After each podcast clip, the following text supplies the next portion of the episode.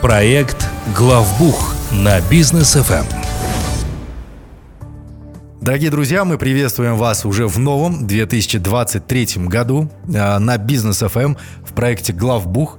Будем сегодня определяться, с чего начать предпринимателю этот год, чтобы он прошел э, спокойно, уверенно, самое главное, прибыльно. В студии Даниил Даутов и Лолита Закирова. Лолита, приветствую. Добрый вечер. Так, ну что ж, э, Ларита Закирова, э, руководитель, основатель группы компаний Аксиса, которая занимается аудитом и бухгалтерским аутсорсингом. Сегодня говорим на тему, с чего начать год предпринимателю. Так вот, самый первый вопрос, я его, в принципе, уже и задал. С чего начать год предпринимателю?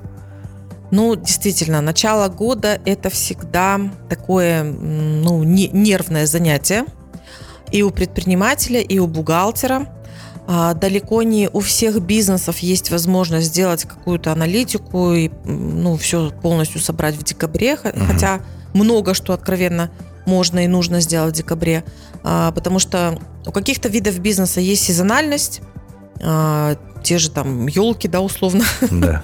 елочные игрушки и так далее. То есть мы собираемся с мыслями, про, как бы встречаем Новый год и уже после новогодних праздников возвращаемся обратно в рабочую среду и начинаем смотреть, а что у нас там, собственно, произошло. С чего начинаем?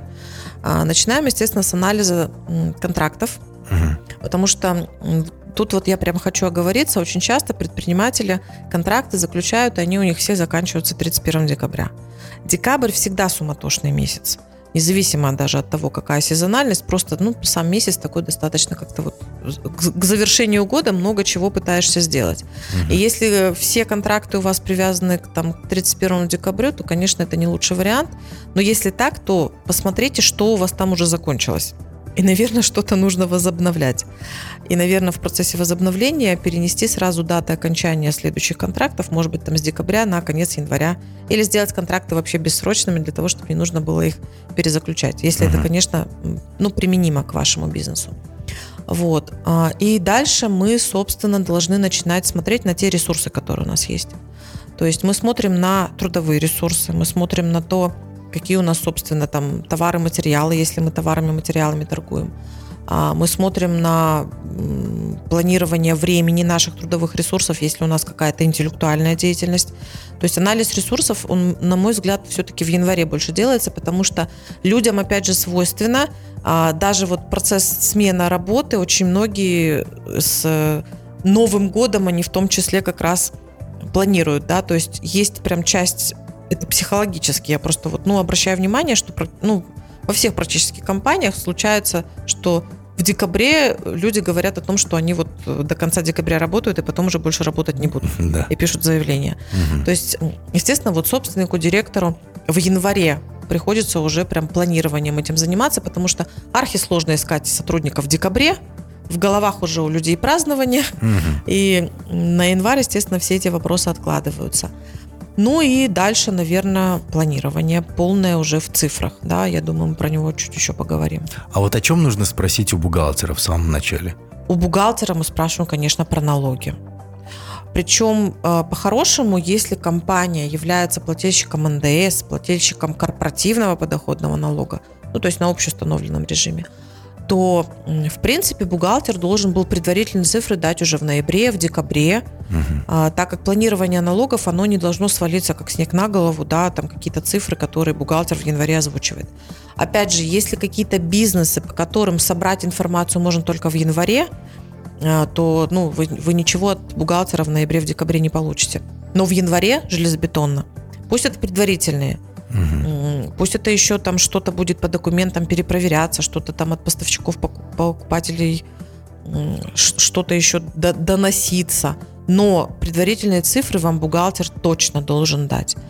И мы об этом прям делали отдельную программу, когда предприниматель выстраивает прям взаимоотношения со своим бухгалтером. То есть, что у него это не раз в год в январе случается, да, там дискуссия он спрашивает у бухгалтера, какие налоги, и бухгалтер принес там желтенькую вот эту вот бумажечку, стикеры, там какие-то три циферки написаны. Да. Нет. Система планирования, она должна быть на регулярной основе. И я всегда, вот, знаете, за то, чтобы предприниматель знал, что у него вообще в компании происходит с точки зрения какие налоги он должен платить. Мгм. Какие-то налоги, они очень существенную сумму составляют от выручки. И их ну, надо не то, что планировать там в январе, на них нужно, скорее всего, даже резервы начислять в течение какого-то периода, потом, потому что может оказаться ситуация, что просто денег не хватит. Есть какие-то налоги, которые незначительные. Ну, к примеру, там у компании один какой-нибудь маленький легковой автомобиль, а компания достаточно большая, скорее всего, для нее несущественно будет сто... сумма, вот, э, которая платится по транспортному налогу, Мгм. да. Но основные налоги точно предприниматель должен знать. И он точно должен понимать, когда ему бухгалтер озвучивает какие-то цифры, что это похоже на приблизительно то, что он в голове держал. Или, или вообще не похоже никак ни разу. Понятно. А как лучше, вот возвращаясь к вопросу о планировании, как лучше построить планирование? Ну, план вообще он строится от э, маркетинга и продаж. Где-то маркетинг, он прям четко имеет свою структуру, и запускаются какие-то активности, и уже понимая и анализируя эти активности, конечно, предприниматель а, может прогнозировать о том, какие будут продажи в те моменты, когда есть какая-то маркетинговая активность. Где-то э, маркетинга как такового нет, ну, потому что какие-то товары, у которых есть определенный уровень спроса, независимо от сезона, независимо от э, каких-то еще внешних факторов. И предприниматель просто знает, что вот он вот такое количество точно продаст. А, Соответственно, берем сбыт, то есть начинаем со сбыта. А Дальше, естественно, мы планируем себестоимость, мы планируем наши административные расходы, наши зарплаты. У каждого предпринимателя э, однозначно должно быть понимание, какие ключевые вообще пункты должны в его плане присутствовать. Мгм. А, может он не в деталях там будет прям досконально каждую копейку знать, но общими такими блоками он точно должен понимать, какими категориями вообще его бизнес меряется. Понятно. А вот, вот эти вот все планы, бюджет, бюджеты, отслеживание фактов и так далее, предприниматель сам должен этим заниматься, ну, у него же видение, да? Или же все-таки можно поручить это бухгалтеру?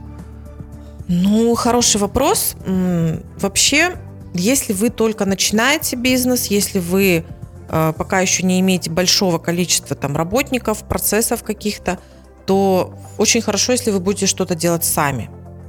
Просто для того, чтобы понять определенные вещи. Потому что я категорически против того, чтобы предприниматель полностью перекладывал на кого-то все, а, и наивно полагая, что вот кто-то будет ему там все делать очень, очень хорошо. Вопрос не в том, что при росте компании сам предприниматель должен вести у себя полностью все расчеты. Нет, конечно. То есть это может делать и какой-то другой человек. Но вам это должны показывать. То есть э, у любого процесса, особенно планирования, должен быть контроль. Да? А Вы должны видеть, что, собственно, запланировано, что потом по факту получилось, совпадает это или нет, чтобы вам проанализировали, а за счет чего там какие-то отклонения, потому что, ну, план факт, отклонения будут всегда. Если Мгм. они там несущественные, то, наверное, нет смысла там ковыряться и искать какие-то копеечные разницы.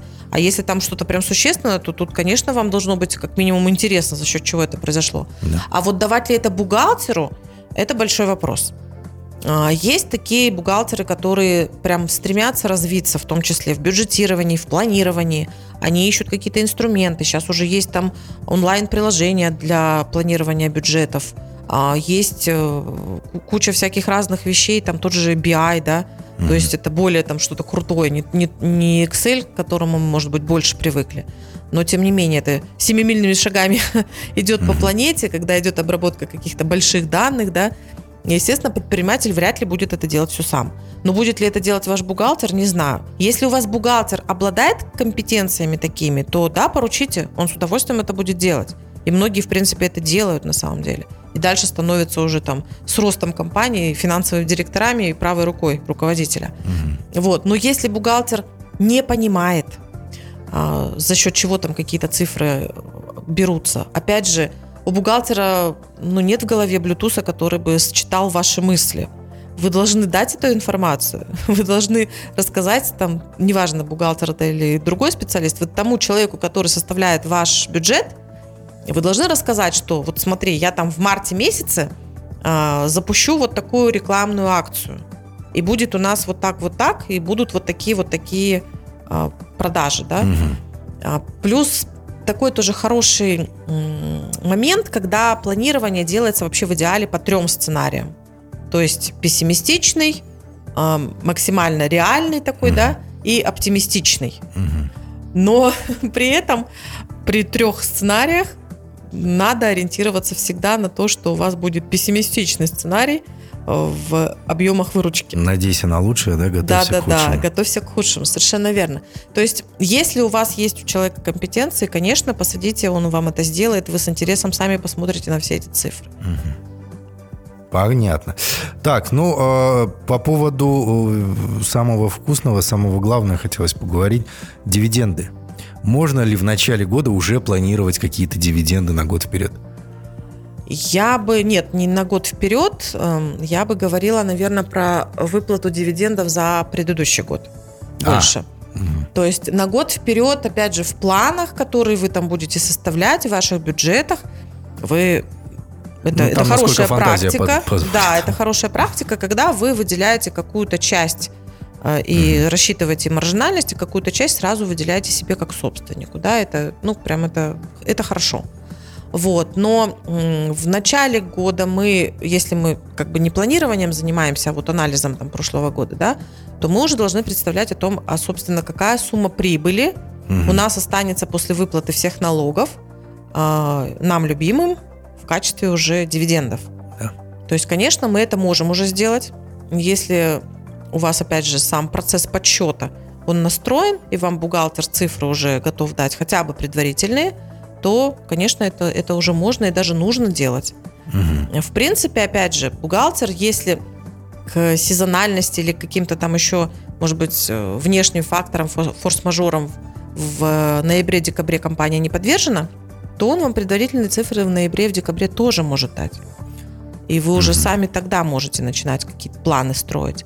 Но, естественно, делить шкуру неубитого медведя в Ну ноябре да. или в декабре ни в коем случае нельзя. То есть мы, мы дождались, год закончился, в январе открываем все свои цифры, считаем, смотрим, опять же думаем, насколько с нашим бюджетом соотносится наша идея по выводу дивидендов. Потому что когда вы бюджетируете какие-то, к примеру, а, вложения инвестиционные в вашу компанию, то они же за счет чего-то должны делаться. Да. Эти инвестиции, они в том числе могут быть за счет ваших дивидендов, а, которые вы не получите просто, а вложите в развитие вашего бизнеса. Мгм. Это тоже ваше решение как собственника. То есть у вас может быть прибыль, но вы решаете не распределять ее, а оставить внутри компании для дальнейшего развития. Окей, а как это правильно оформить и когда лучше сделать выплату? Так, ну я думаю, мы отдельно прям еще раз про дивиденды сделаем программу, потому что это ну, как бы вопрос, который каждый год, абсолютно каждый год всех касается. Тем более у нас в этом году изменения по дивидендам. Да. Тоже это обсуждали вдоль, поперек, и так, и сяк. Какие-то там поправки такие и сякие. А если выводили, не выводили. Поэтому сделаем отдельно, чтобы сейчас мы просто вкратце не, ну, какие-то непонятные вещи не говорили. Но в целом оформление дивидендов это всегда делается отдельными документами. Если вы единственный собственник, то есть вы единственный учредитель компании, тогда это решение единственного участника. Если вас несколько, то тогда а, собирается собрание участников, и уже протоколом этого собрания закрепляется, во-первых, какая прибыль у вас получилась, сколько вы из этой прибыли планируете дальше инвестировать в вашу компанию, а сколько вы, к примеру, решаете распределить в качестве дивидендов. Оформлять эти документы нужно определенным образом, потому что нужно не забывать о том, какой конкретно участник, э, а участники могут быть как резидентами, так и нерезидентами. Вот. Какой конкретно участник э, оплатит, к примеру, э, индивидуальный подоходный налог. Может быть, у кого-то не будет, может быть, у кого-то будет. Это может быть разный процент. Ну, То есть на вот эти вещи тоже нужно обращать внимание, поэтому мы в протоколе фиксируем, собственно, ту сумму, которую распределяем, и потом важно, чтобы, естественно, уже бухгалтер, который непосредственно за- занимается расчетом, выплатой, он удержал подоходный налог, причитающийся в государство, и правильно выплатил саму сумму дивидендов за вычетом налога, если такое имеет место быть. Ну, спасибо большое за такой ответ. Чем может здесь помочь аутсорсинг и э, как обратиться в компанию Аксиса? Ну, мы на самом деле комплексные услуги оказываем нашим клиентам. А, Естественно, по тем клиентам, по которым а, мы ведем, и они у нас на абонентском обслуживании, мы, конечно, таким клиентам давали в ноябре, в декабре прогнозные цифры по тому, какие, собственно, налоги получаются у него за четвертый квартал и за год, если это на общеустановленном режиме корпоративный подоходный налог. Вот, то есть мы такие вещи отслеживаем. Ну и сейчас, конечно, самая горячая пора начинается для бухгалтеров. Это полностью сбор всех документов, пересчеты и, опять же, информирование клиентов уже о конкретных конечных цифрах. А дальше, если есть необходимость, мы помогаем с бюджетированием, помогаем с планированием. А в этом плане тоже есть отдельные люди, которые могут вам помочь. Ну и выплата дивидендов – это стандартная, в общем-то, процедура, потому что у нас огромное количество ТО на обслуживание, и, естественно, каждый собственник – он следит за тем, чтобы он получал дивиденды. У кого-то это поставлено прямо на ежеквартальной основе, кто-то это делает раз в год. Угу. И мы, естественно, вот эти вещи тоже анализируем, смотрим, напоминаем, потому что после принятия решений, когда уже собственник закрепляет финансовую отчетность, когда он принимает решение о выплате дивидендов, есть определенные сроки, когда их нужно выплатить. То есть мы со своей стороны вот эти вещи все отслеживаем, документы все эти готовим, ну, естественно, снимаем Э, головную боль собственника о том, как это сделать правильно. Ну и как найти Аксису, как обратиться к вам? А, у нас есть сайт axisa.учет.kz, там много информации о нас, отзывы наших клиентов и дополнительно в этом в том числе можете послушать в подкастах наши эфиры в случае, если да. вы не успели на онлайн формат. У нас активная страница в Инстаграм, Аксиса, нижнее подчеркивание, KZ. Кстати, там тоже теперь есть ссылка на наши эфиры. Круто. У нас в Highlights теперь есть прям ссылочка, там так и написано подкасты. Вы заходите туда и проваливаетесь через ссылку на запись всех наших эфиров. И вы можете обратиться к нам по телефону плюс 7 744 744. Спасибо большое. Мы встретимся уже на следующей неделе. Хорошего вечера. Всем пока. Проект «Главбух» на бизнес FM.